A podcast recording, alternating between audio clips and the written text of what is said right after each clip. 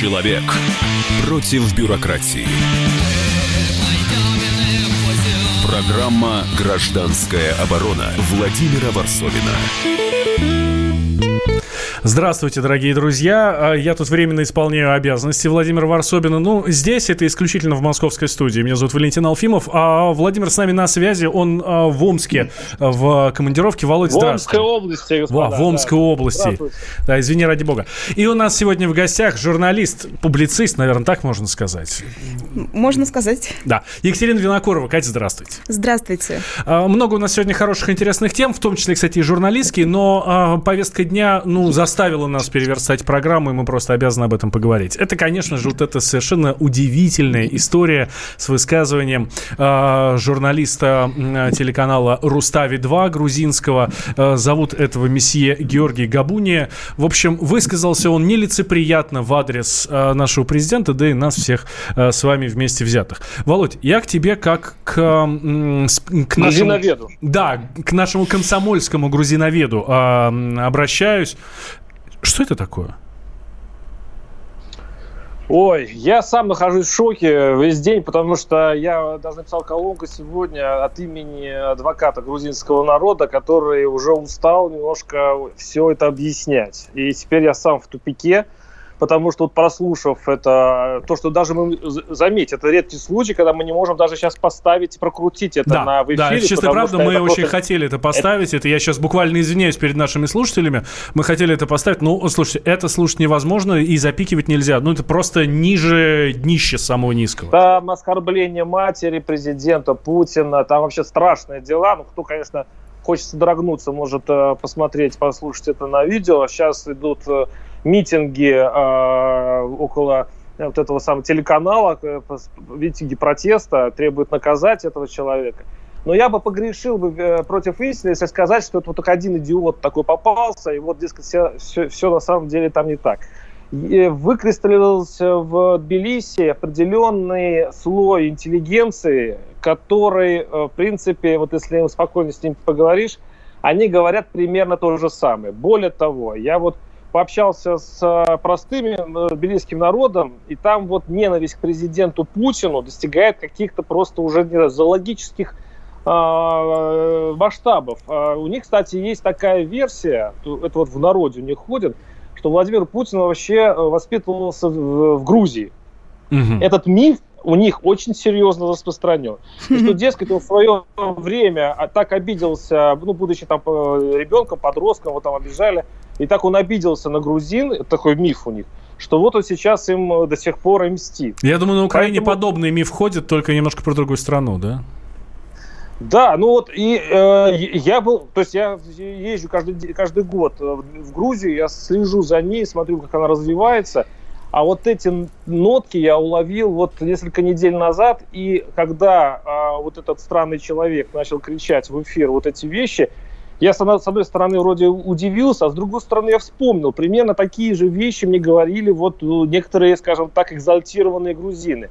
Они э, устали от этой жизни, которая вот их окружает, это экономика, э, которая э, у них стагнирует, это зарплаты маленькие. С другой стороны, не решен этот вопрос дьявольский с Абхазией и Южной Осетией. И, видимо, главное... Э, вот этот Ну, скажем так, они нашли главного виновника во всем, это Владимир Путин. И вот сейчас э, вот это доходит до какого-то страшного ну, градуса эта ситуация, и я не могу ничего сказать. Я считаю, что э, мы находимся на пороге э, окончания, чуть не официального окончания вот этого мифа, а, может быть и правда, о русско-грузинской дружбе. Вот даже я к этому могу, мне кажется, мы подходим, когда приходит новое поколение грузинских людей, которые смотрят на нас уже не так, как их отцы и деды. Володь, ты две недели назад мне здесь, в этой студии, когда мы обсуждали с тобой Грузию, ты говорил, что нет, все в порядке, они нас уважают, так, я так не они говорил. Нас ждут. Я говорил про молодежь, я все время говорил, что я опасаюсь молодежь, которую я не понимаю. И, кстати, в Грузии многие не понимают грузинскую молодежь, которая выросла, скорее ориентируясь на, на Европу. Они хорошо знают английский и почти не знают русский. Ой, про это, кстати, я могу тоже добавить пару слов. Да, да, Кать, давайте. Да, Владимир, да, с вашего разрешения. Просто дело в том, что я э, много лет пишу такой цикл э, расследований как раз на тему мягкой силы России, сравниваю с мягкой силой США на постсоветском пространстве. Я этот цикл написала уже про кучу стран, и везде, на самом деле, ну, я везде брала просто открытые данные, я смотрела расходы ю эс эй ай ди на различные программы, потом смотрела расходы Россотрудничества, ну и там МИДа на аналогичные программы. И каждый раз приходила к совершенно неутешительному выводу, о том, что, смотрите, если, допустим, ну вот, допустим, я в Грузии э, не была в эти дни, но, допустим, я недавно была в Армении, вот в Армении у вас абсолютно на каждом углу будет табличка, что там вот такая-то реликвия восстановлена там от американского народа народу Армении, а здесь, вот, посмотрите, от, открыта школа от американского народа армянской молодежи и так далее. А мы же все это время, последние двадцать лет, занимались в основном или гастролями условных э, каких-то хоров народных артистов, э, или же ставками на действия действующих политиков, которые постепенно состарились, проворовались и утратили всякое влияние. В это время США делали ставку на людей, которым было лет, ну, двадцать назад им было там лет пятнадцать, даже пятнадцать-двадцать. Сейчас как раз именно эти люди завоевывать себе место на политической арене. И работают у них на телевидении. Да, и работают, в том числе работают у них на телевидении. Эта ставка, делает, она абсолютно идентична. Если посмотреть все программы ю эс эй ай ди, они очень схожи на всем постсоветском пространстве. Вот такая вот ситуация вышла. Меня вот... Да, я, кстати говоря, похоже на Украину. Это, я встал феномен Януковича. Мы поставили на Януковича в свое время и помогали ему деньгами, миллиардами, а забыли немножко поработать со студентами из элиты, которые, в общем-то, еще лет десять назад стал вполне себе прозападные, а мы да. вот этого не замечали. Более ну, того, сейчас то же самое практически приводит. Сейчас то же самое происходит с Белоруссией, если мы посмотрим. Вот то, те же самые процессы, они уже заметны невооруженным взглядом. Меня в этой да. всей ситуации с э, журналистом Георгием Габуни, э, в, который высказался в, в эфире, меня больше всего удивляет вот что. Как уважающий себя мужчина, ну, кстати, достаточно симпатичный, и, ну, и по видео посмотреть, и фотографии у нас на сайте есть ка пэ точка ру. Уважающий себя мужчина в, в самом рассвете сил может изрыгать вот такую дрянь в прямой эфир э, теле, э, на, э, на телевидении. Но это не просто себя не уважать, это не уважать вообще всех. В конце концов, маму свою, э, ну, с которой его ассоциируют. Я думаю, это пророссийская политика Иванишвили а, дает такой побочный эффект. Ведь на самом деле ведь бьют не только про, а, по Путину. А оппозиционеры бьют по Иванишвили, а он вообще там официально считается кремлевским агентом. И когда они а, проклинают Москву, таким образом они показывают, что Иванишвили, в общем-то, проигрывает. И мечтатели, кстати, сравнительно пророссийские силы сейчас шаг за шагом уступают а, вот с помощью вот таких скандалов свою свою таранную базу. А если пойти на проспект а, Рустави-два и послушать, а, что там кричат, и, кстати, под музыку, там целый оркестр, примерно те же самые слова, которые мы слышали вот в этом видео. Это давно звучит в центре Тбилиси, это нравится молодежи. Володь, ну то, что мы с тобой говорим, то, что мы с тобой говорим здесь в коридоре, в Комсомолке, мы ну, никогда в жизни, ну пусть про футбол давай возьмем, мы никогда в жизни с тобой не перенесем это в эфир. А послушай нынешнюю молодежь. Зайди в любой российский двор и послушай, на каком языке разговаривает молодежь. Грузинская молодежь совершенно не отличается от нашей. Я, кстати, удивляюсь. Мат про не имеет никаких территориальных границ. Матерятся и армяне, и грузины, и украины, и украинцы и так далее. Можно, конечно, сейчас поворчать насчет бездуховности и так далее, но факт остается фактом. Сейчас в Тбилиси слово из трех букв одно из самых популярных. И все это относится к президенту. Вот ненависть к Путину там просто запредельная. А я бы даже добавила, если вы позволите, Владимир, как раз вы ну, затронули хоро- хорошую тему про то, что молодежь, на самом деле, ну, всех, всех стран, мы пос- пос- посмотрим, пос- услышим, как они разговаривают. На самом деле, конечно же, в их возрасте, будем честны, я уверена, мы все с вами не блистали красивым литературным русским, но, мне кажется, есть такой момент, что сейчас постсо- постсоветское пространство, ну, по крайней мере, более-менее открытые территории, да, мы не берем там закрытый Туркменистан, про который мы не так много знаем, оно раздираемо кучей кон- накопившихся противоречий, конфликтов, это и роль России, и так и и отношение к Советскому Союзу, и уход как раз вот этой вот старой части пост, постсоветских элит и так далее. И в этом плане сейчас самое модное, самое классное – это вот это то, что называется hate speech, да, там вот этот язык ненависти.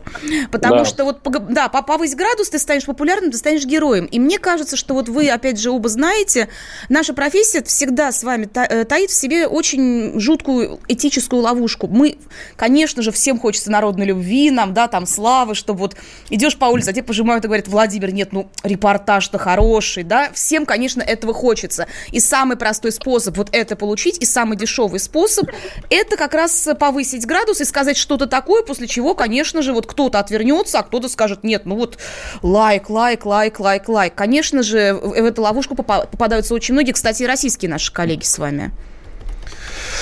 Да. Что будет дальше, Володь? Как ты считаешь? Ну, мне просто любопытна судьба этого журналиста. И, кстати, его имя будет нарицательным. Мне кажется, это вот будет... Ну, просто любопытно, как он, долго ли он проживет, прошу прощения за такие слова, да, а, потому что то, что он сделал, это вообще немыслимо, немыслимо на территории бывшего Советского Союза. Это первое. И второе, а, как грузины к нему будут дальше относиться, это тоже будет лакмусовая бумажка. С одной стороны, его сейчас а, ругают все, от президента, даже, даже Саакашвили, кстати говоря, заявил, что вот он против вот такого сленга. А с другой стороны, если посмотреть на сейчас на социальные сети, многие его поддерживают, грузины. Они говорят: ну, наконец-то мы врезали. Вы понимаете, долгое время грузины были компромиссные. Они как-то забыли про Володь, Абхазию. Володь, мы вынуждены прерваться. Ты знаешь наш Понял. регламент. Сейчас сделаю небольшой перерыв, потом поговорим, как региональные власти преследуют журналистов. Оборона Владимира Ворсобина. Накал страстей на радио «Комсомольская правда». Кто прав? И главное, кто виноват? Все губернаторы и мэры сидят у телевизора с блокнотиком. Не дай бог, кто-то что-то сейчас Путину задаст какой-то Врачей вопрос. Врачей нет? Нет. Педагогов нет? Нет. Мы тут революционную ситуацию себе закладываем. Жги глаголом этих мразей. Извините, у нас каждую неделю какие-нибудь там задержания и посадки. Андрей и Юлия Норкины. По будням в девять вечера. В программе «Простыми словами». Не могу ответить на этот вопрос.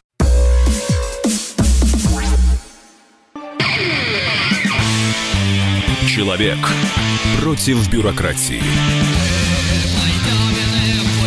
Программа «Гражданская оборона» Владимира Ворсобина. Возвращаемся мы в прямой эфир. Я Валентин Алфимов, Владимир Ворсобин, э, наш обозреватель на э, скайпе, потому что он сейчас находится далеко в Омской области, но от этого у него нет, э, не пропало желание выходить в эфир. Э, Екатерина Винокурова, журналист, с нами э, тоже. Uh, у нас здесь в Москве, у нас в гостях в студии. И мы подключаем к нашему разговору журналиста, нашу коллегу Евгению Острую. uh, Женя, здравствуйте. uh, Добрый вечер. Да. uh, Собственно, говорить будем сейчас о чем? О том, как uh, чиновники, как региональные власти преследуют журналистов. И как раз, собственно, uh, редактор Острое, с говорящей фамилией, сводит счеты, я бы сказал Сказала. Св... Как сводят счеты местные власти, да. Так. А, Жень, расскажите нам свою историю. Ну, история, если с самого начала, то это будет очень длинно. В общем, в данный момент я подсудимая, по, то есть ну, обвиняюсь по делу о финансовом преступлении, потому что я была главным редактором местной газеты. И ну, вот Владимир приехал сюда помогать мне, так сказать, поддерживать, потому что он уже писал, он уже рассказывал эту историю. Вот он сейчас... Сейчас, я сейчас прерву и, и, быстро, и быстро расскажу, для того, чтобы было сразу, сразу понятно. Острая совершенно оправдывает свою фамилию.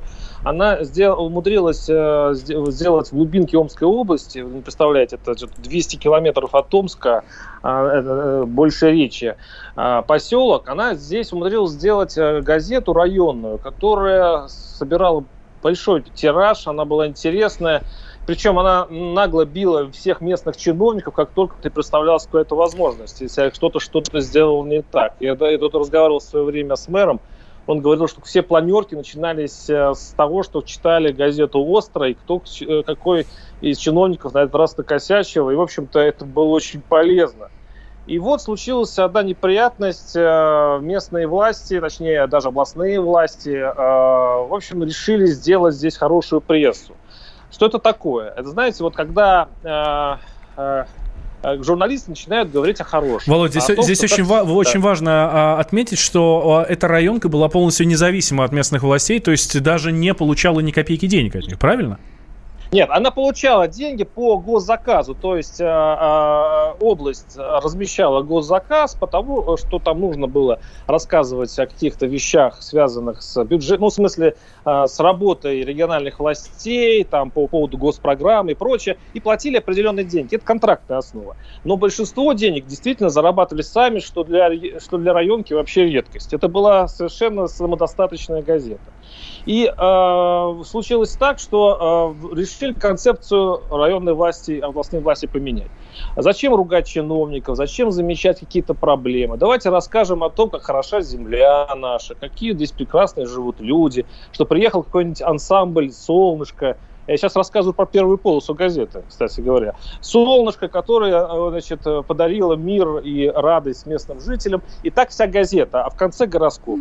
И вот такую, так, такие газеты Омская область навязала там, двум десяткам местных газет. А вот «Острое», извините такое слово, да, уперлась. То есть она решила отстоять эту нашу журналистику зубастую. И в итоге все закончилось уголовным делом. Против, при, приехали прокуроры, сделали проверку. И, кстати говоря, я сейчас, сейчас был на суде.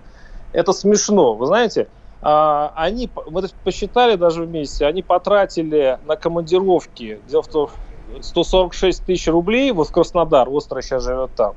А, то есть они тут вышли что-то ли на полмиллиона трат из госбюджета для того, чтобы у- у- улучшить э, какие-то нарушения финансов в размере меньше ста тысяч рублей. То есть э, суть дела, воп- вопрос стоит в э, ста тысячах рублей. сто тысяч рублей – это э, те самые премия- премиальные и, э, как это называется-то, компенсационные, адвокат подсказывает, выплаты, которые она назначила не только себе, но и хорошо работающим сотрудникам. А бумагу, что, дескать, а можно я из своих же денег заработанных, э, своих же журналистов награжу, вот эту бумагу она не отправила. Или, э, да, называется, не согласовала с районными властями, и приехали mm-hmm. прокуроры, и начали, значит, заниматься этим делом. Э, хотя, в общем-то, все понятно почему. Э, теперь на примере «Острой» всем остальным э, омским журналистам показано. Ребята, не надо упираться. Если вам сказали писать про...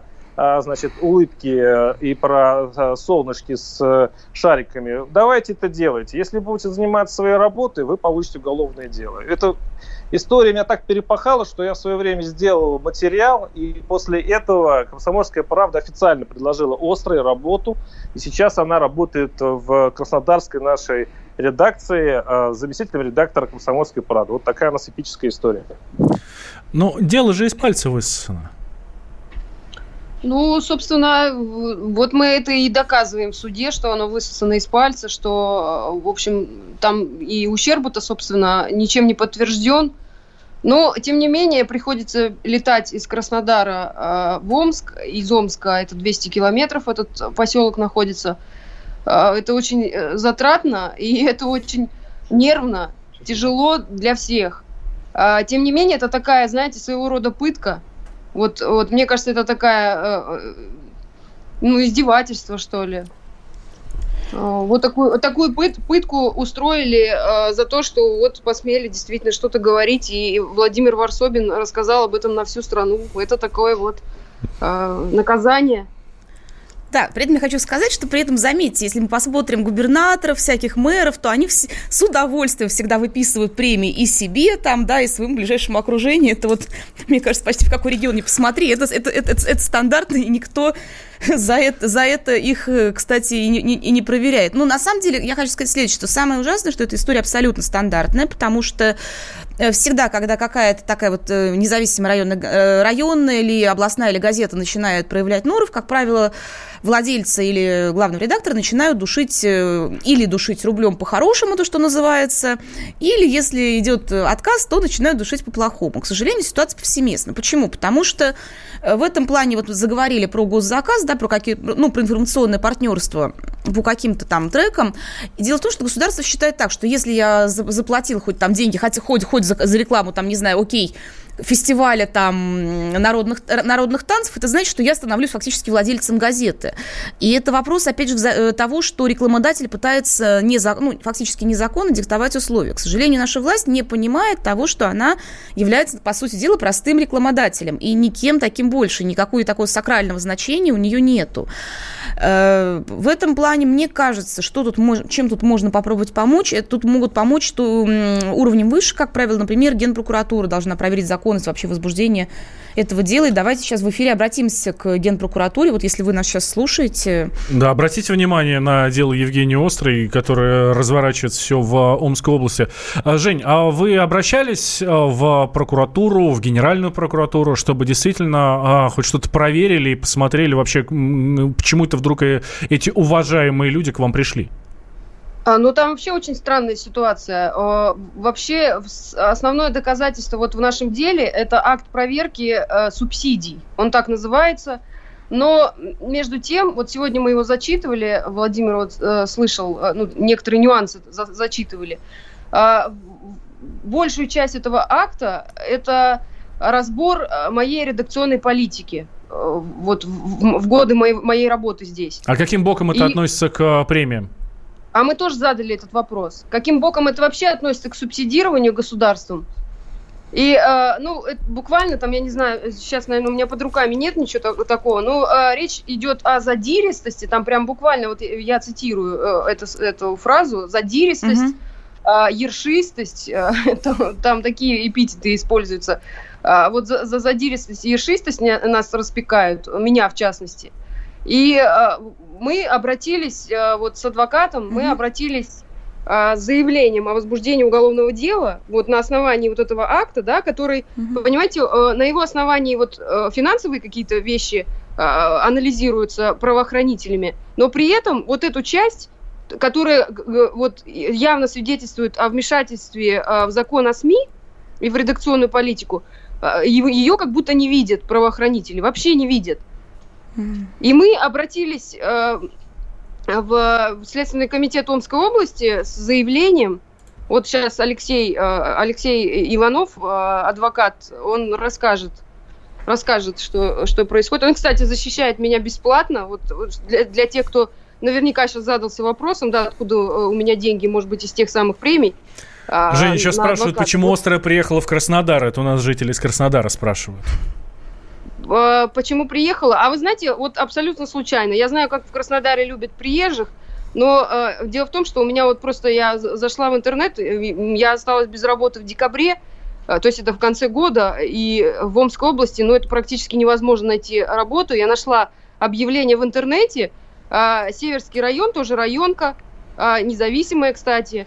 И э, я обратилась по этому объявлению, ну, хоть что-то, хоть куда-нибудь, меня примите на работу. Я даже не знала, что это за э, регион. Мне сказали, Краснодар, Кубань, прекрасные места. Вот, так что это жизнь, э, судьба выбрала э, вот сама за меня место жительства, и я рада, кстати, этому. А, Жень, мы сейчас вынуждены прерваться буквально на пару минут. После новостей мы продолжим. Mm-hmm. А, поговорим тогда с вашим адвокатом о перспективах дела. А, Кать, а перед нами тут стоит вопрос, а, ну, тут, а это откровенное притеснение деятельностью журналиста. Да. Как с этим жить и что с этим делать? Ну, давайте вот после новостей мы продолжим. Я Валентин Алфимов, рядом со мной Екатерина Винокурова. И в Омске с нами на связи Владимир Ворсобин и Евгений Острое. Программа «Гражданская оборона» Владимира Ворсобина.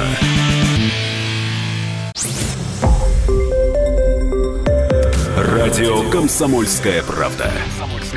Более сотни городов вещания и многомиллионная аудитория.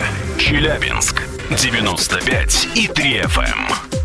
Керчь сто три и шесть эф эм. Красноярск сто семь и один эф эм. Москва девяносто семь и два эф эм. Слушаем всей страной.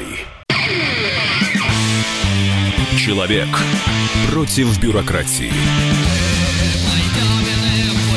Программа «Гражданская оборона» Владимира Ворсобина.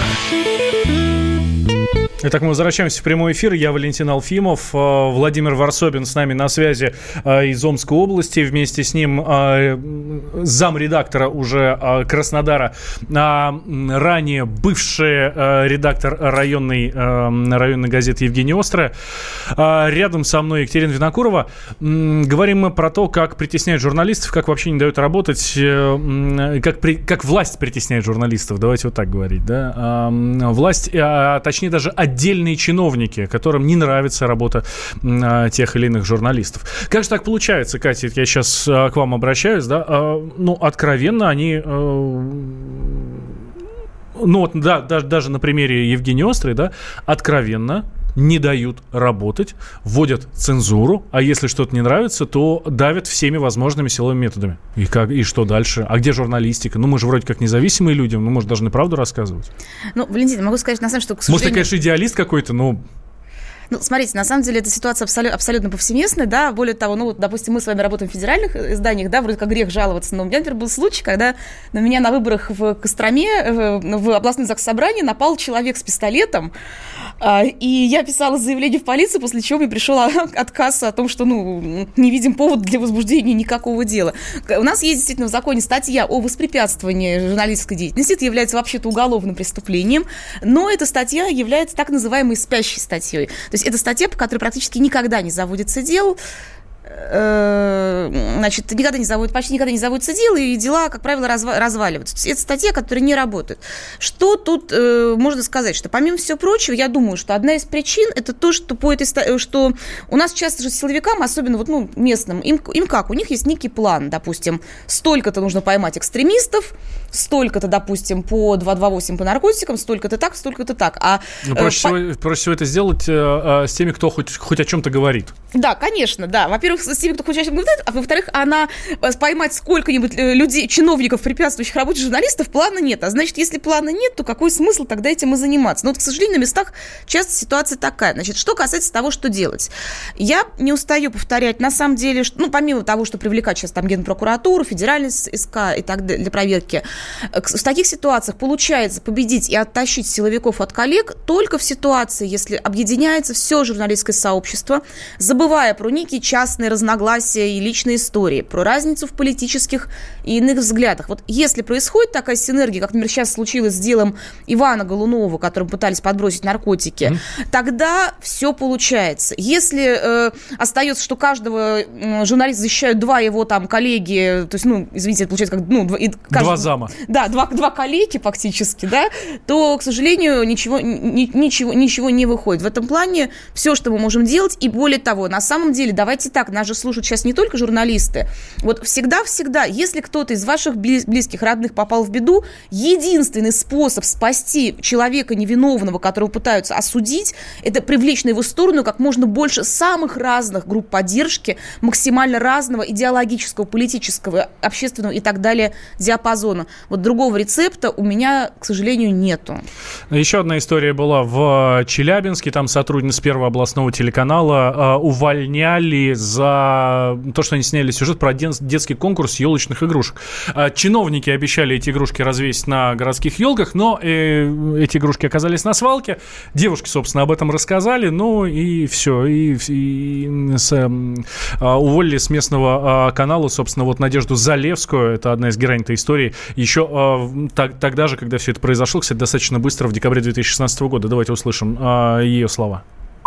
Все местные СМИ, они все равно подвластны и не могут поднимать все темы, потому что там все финансируются и спонсируются региональными властями. Ну, я сейчас не работаю на региональном телевидении, я работаю стрингером независимым. И поэтому я, например, не буду сейчас браться за любую тему. Единственное, всегда немножко, когда какая-то тема такая щепетильная, касаешься там каких-то чиновников, историю-то я всегда вспоминаю и не всегда решаюсь ее там брать, если тем более темы касаются вопросов чиновников такого уровня, как областных. Но я, например, просто в последнее время даже не помню, чтобы у нас были какие-то истории, связанные с чиновниками, какие-то расследования. Все равно у нас, ну, нет такого. Вот все истории какие-то очень отдаленные от жизни их, то есть темы какими там хорошие, позитивные. То есть таких громких расследований я даже не наблюдаю в нашем регионе, именно вот в наших местных СМИ. А вот, а кстати, можно я закольцую вот эту нашу сейчас нынешнюю часть с первой частью программы, что, а в итоге, заметьте, когда люди видят, что журналисты тоже все оторваны, все, вот все от реальности, и что нет никакого, получается, канала донесения реальной ситуации до власти и обратно, в итоге и побеждают условные вот эти вот габения, да, почему? Потому что побеждает тот, тот кто ради хайпа поднимает ставку. Вот и происходит как раз в итоге социальный взрыв. То есть в этом плане я хочу сказать, что чиновники, которые давят журналистов, фактически являются государственными изменниками и работают на свержение конституционного строя Российской Федерации. Я всегда это повторяла и не устану повторять. Володь, ты согласен с такой формулировкой, Екатерина? Нет, да, на, как, на какую высоту. Знаете, я хочу немножко добавить отсюда, из глубинки Омской области, вот одну деталь. Если вы журналистов зачистите так, что здесь будут одни, а, значит, только те прекраснодушные дамы, которые будут славить начальство, вот что получится. Вот Острая, а, которая здесь сейчас ее судят, она сделала здесь очень много полезных вещей. Допустим, а, хотели убрать котельные. Котельные, которые отапливали маленькие села, которым бабушек, старушек девать, они там бы вымерзли бы все.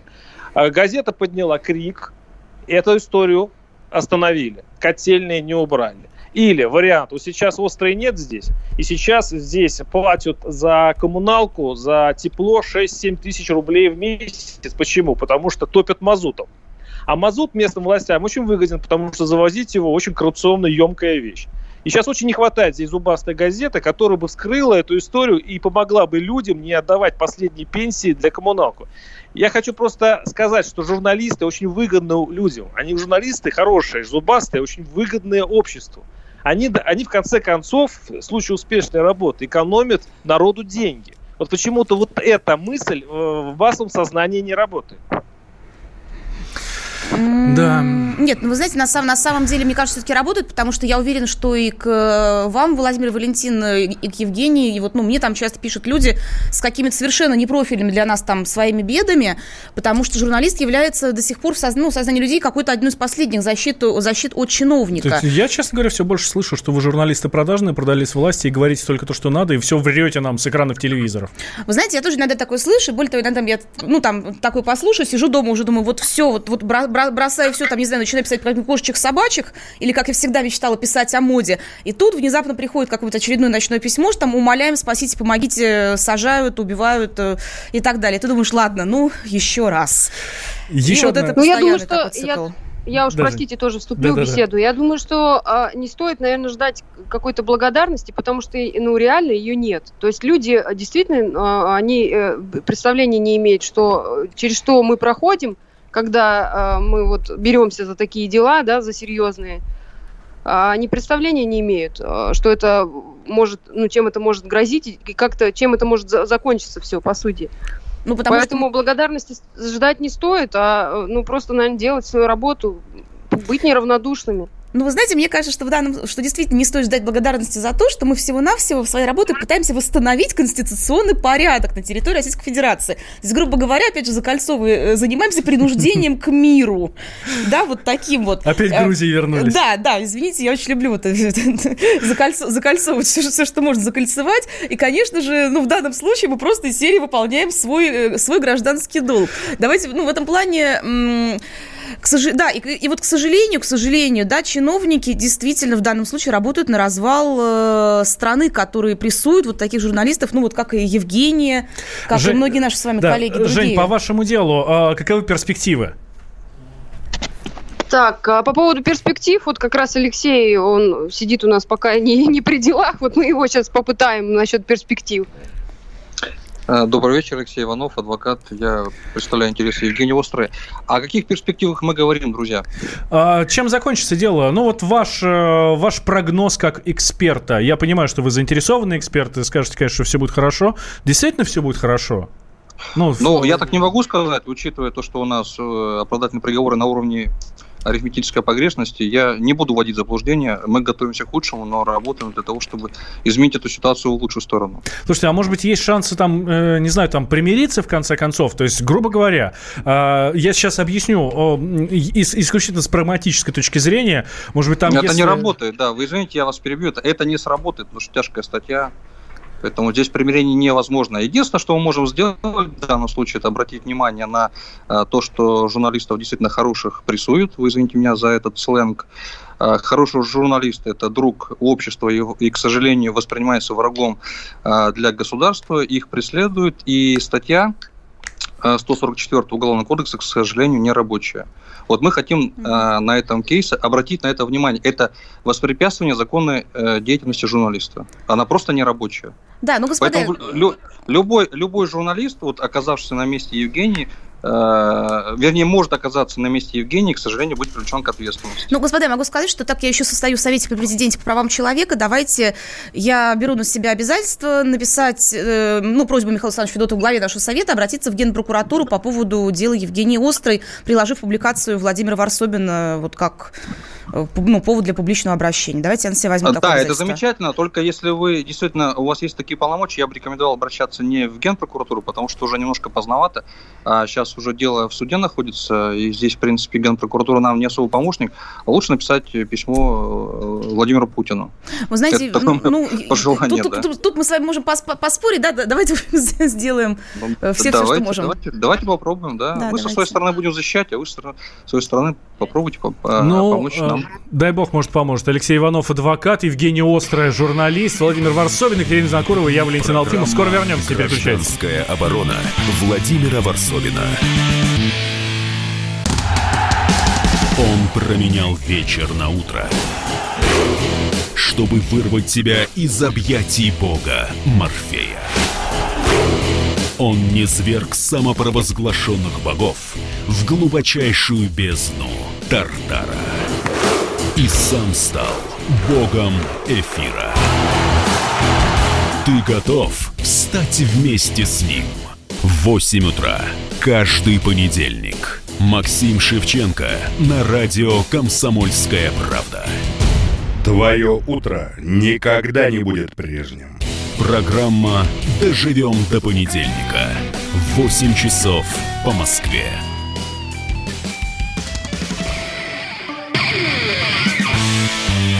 Человек против бюрократии.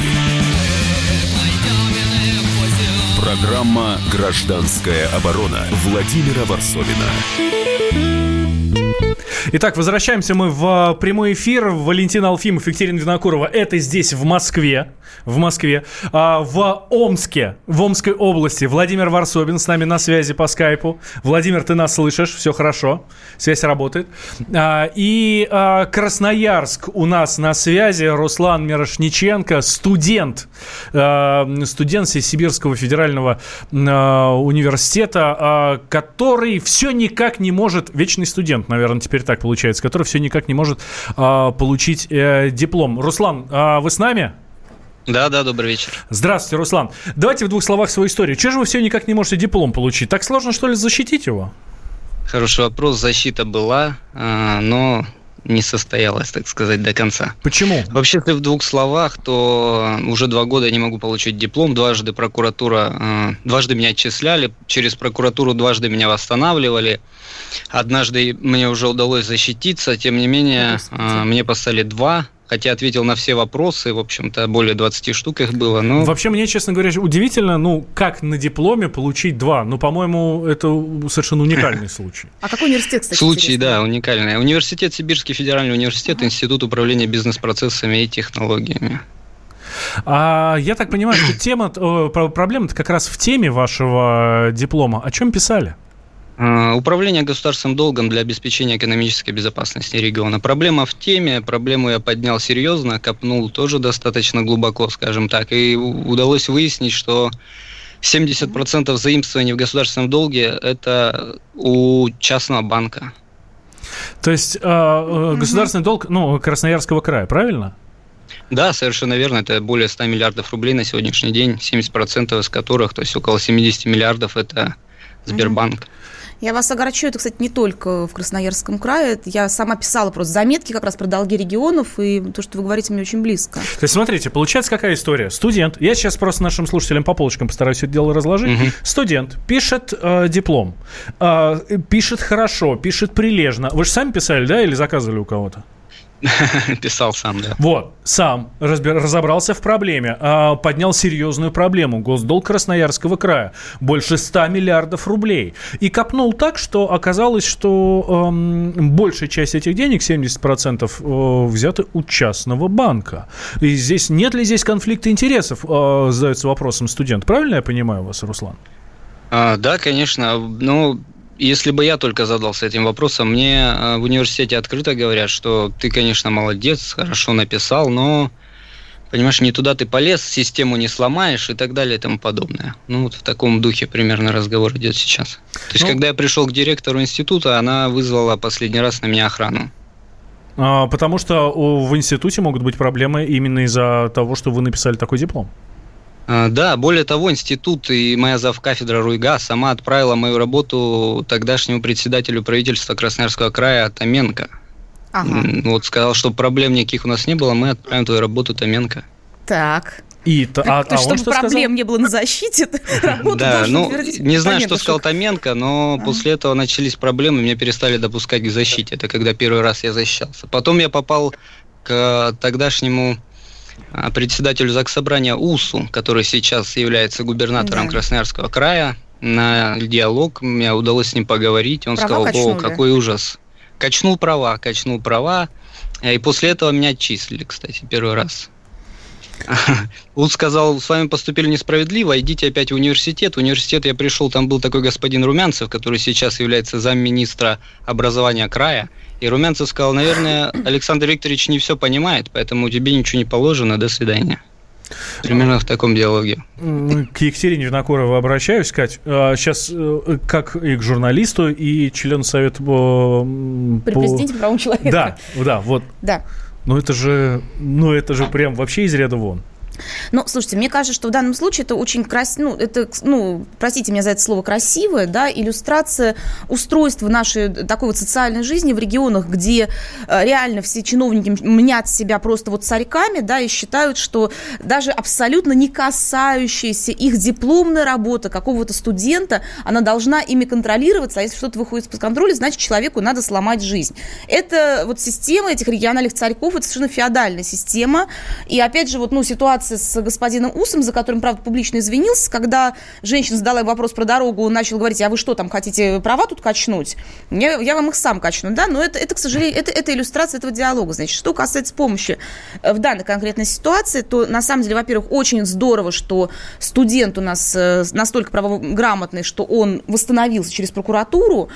Давайте думать, на самом деле, как выходить из ситуации. Ну, во-первых, господин Усс, перестаньте ломать парню жизнь, пожалуйста. Я думаю, мы тут, опять же, все попробуем. Просим, давайте мы тут права качнем, да? Теперь уже мы права качнем, да. Во-вторых, да, вместо, вместо того, чтобы ломать студенту жизнь, ну, дорогие чиновники, разбирайтесь действительно с госдолгом Красноярского края, который у вас весь в долгах, как в шелках, и давайте сперва подумайте, как краю вообще это надо будет однажды отдавать. Руслан, я уже придумал. А, вот у вас даже и выход из ситуации есть? А расскажите. Более того, конечно, критикуешь, предлагай, поэтому О. я всегда предлагал. И более того, я написал несколько вариантов решения этого вопроса. Один это решение на, так сказать, на местном уровне, а второе это на государственном, когда мы уже занимаемся долгами всего вообще, не только региона, всей страны в целом. Эту кратенькую презентацию я разослал по депутатам. Один из депутатов спросил, перезвонил, могу ли я отнести это Александру Викторовичу Уссу, он уже на тот момент был губернатором. Я сказал, вы должны это сделать. И он отнес это Уссу и, а, и передал, да, передал, насколько я знаю, ну, как он отчитался впоследствии, его, ее, или его, его секретарю, в общем-то. Секретарша билась в истерике, не знаю почему. Сейчас я у многих вызываю истерику, особенно у чиновников. А, ну, Усс не будет этого делать, это уже ясно. Усс отказался. Поэтому я сейчас написал открытое обращение к президенту страны Владимиру Путину с тем, чтобы он снял занимаемые должности Александра Усса. Потому что пока Усс на месте, мы эту проблему не решим. Ну, смотрите, мне кажется, для начала нужно, опять же, решить проблему вашу, чтобы вы все-таки защитили диплом. Тут, тут на самом деле, что иногда помогает в таких ситуациях, когда находятся ну, депутаты, которые, опять же, пишут запросы и в ту же прокуратуру, и в тот же самый ваш вуз.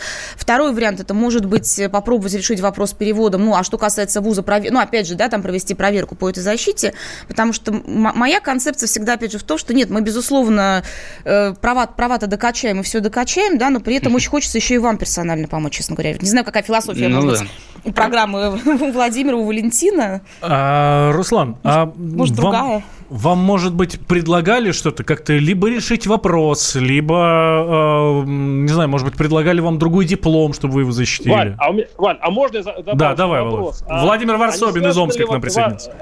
Здесь у меня есть подозрение насчет политики. Может быть, все-таки дело не в науке, а в том, что а, ну, такой тренд политический пошел свалить Усса, и вы просто сейчас пользуетесь... Хайпуете, вот, Руслан? Вот, да, может быть, мы вернемся к первой части нашей передачи. Тогда я уже хайпую несколько лет, получается. Я еще опередил хайп. Но вообще, просто, проблема в экономике на сегодняшний день... Да, конечно, это хороший вопрос, я на него с удовольствием отвечу. Политика, она имеет прямое взаимоотношение к экономике, потому что экономика всегда пляшет под интересы политиков. На сегодняшний день а, все складывается так, что даже экономика в моем институте, она направлена на то, чтобы не решить существующие проблемы, которые допустили политики, а как можно э, тщательнее их скрывать. Ну вот после у любой, у любой проблемы, вот, у знаете, любой а проблемы всегда есть фамилия, имя, посадить. Отчество. Да, то есть нет, на самом деле, опять, опять же, тут все закольцовывается, потому что мы в прошлой части говорили вот о проблемах журналистов, которые пишут что-то против власти, против них заводят дела, да, и тут то же самое, что, э, значит, и я тут, опять же, ну, на, на самом деле, во-первых, смотрите, вот наш сейчасшний диалог, это прекрасная иллюстрация, а почему молодежь, на самом деле, ну, не поддерживает власть, да, потому что э, молодежь сама сталкивается с запредельной несправедливостью, да, и с тем, что любой самый вообще там чинушка с минимальными связями уже является царьком, а при этом, да, люди, которые хотят даже говорить, ну вот я критику, критику, критикую, но предлагаю, вместо того, чтобы их слушать, с ними учиться взаимодействовать, проще их вышвырнуть за борт. Вот, по, вот на, и на самом деле, я повторю еще раз, что я считаю нынешнюю ситуацию угрозой конституционному строю в стране. Екатерина, такие а ситуации, вам не кажется, они что на самом деле... Екатерина, а вам да. не кажется, что вот эти мелкие царьки региональные просто копируют э, федеральную власть? И, по сути, все, все зеркально отражается вот сверху донизу. Ну, Володь, но федеральная власть... Ну, не... Володь, но федеральная власть не лезет в журналистские публикации практически, если ну, только в совсем каких-то крайних случаях. Я, честно говоря, такого давно не помню. Тем более в дипломную работу. Не, ну, Тем слушайте... более в дипломную работу, которая нигде никогда не будет опубликована, она вообще никому не интересна. Ты слышал хоть одну тему дипломной работы за последние пять лет вообще хоть у кого-нибудь? А я знаю одного очень известного экономиста, который сбежал в США, вообще-то говоря. Гуриев его фамилия. Во Францию, вот меня поправляют. Знаете, масштабы разные. И когда мы пытаемся из Москвы лечить регионы, надо всегда думать, а чем больны мы сами в Москве. И потому что учатся-то, в общем-то, у Москвы всему. И что-то надо подкрутить все-таки на самом верху для того, чтобы регионы копировали хороший опыт. А, нет, Владимир, я с вами, я с вами, я с вами не рискну поспорить, да, тем более, ну, единственное, э, тем более, что я, ну, там, задавала лично, там, в том числе, Владимиру Путину вопрос о том, например, почему у нас дети всякой так называемой элитки, да, они просто распиханы уже по всем должностям, а хорошим, талантливым э, ребятам им просто, ну, им просто не пробиться. И тоже, как я считаю, что эта система, да, она, она, она, она, ее необходимо сейчас, если не поменять, она лопнет. Ну, вот все так. Но, все плохо. Ну, ладно, друзья, давайте... все умрем. Давай... Да, с этим не поспоришь. Мы, кстати, с этого сегодня день начали э, в нашу, в нашу утреннюю программу. Сегодня опять закольцевали. Да, видите, у нас любит все, все, все. Екатерина Винокурова закольцовывает все. А, Екатерина Винокурова, журналист, с нами была, у нас сегодня была в гостях. Меня зовут Валентин Алфимов. А, на связи по скайпу был автор ведущей программы «Гражданская оборона» Владимир Ворсобин. И я от себя а, хочу сказать, что очень надеюсь, что рано или поздно мы придем к тому, что мы все, и журналисты, и люди, будем независимы от власти. Владимира Ворсобина.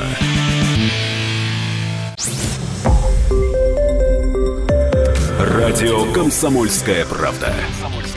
Более сотни городов вещания и многомиллионная аудитория. Хабаровск восемьдесят восемь и три эф эм, Тюмень девяносто девять и шесть эф эм, Кемерово восемьдесят девять и восемь эф эм, Москва девяносто семь и два эф эм. Слушаем всей страной.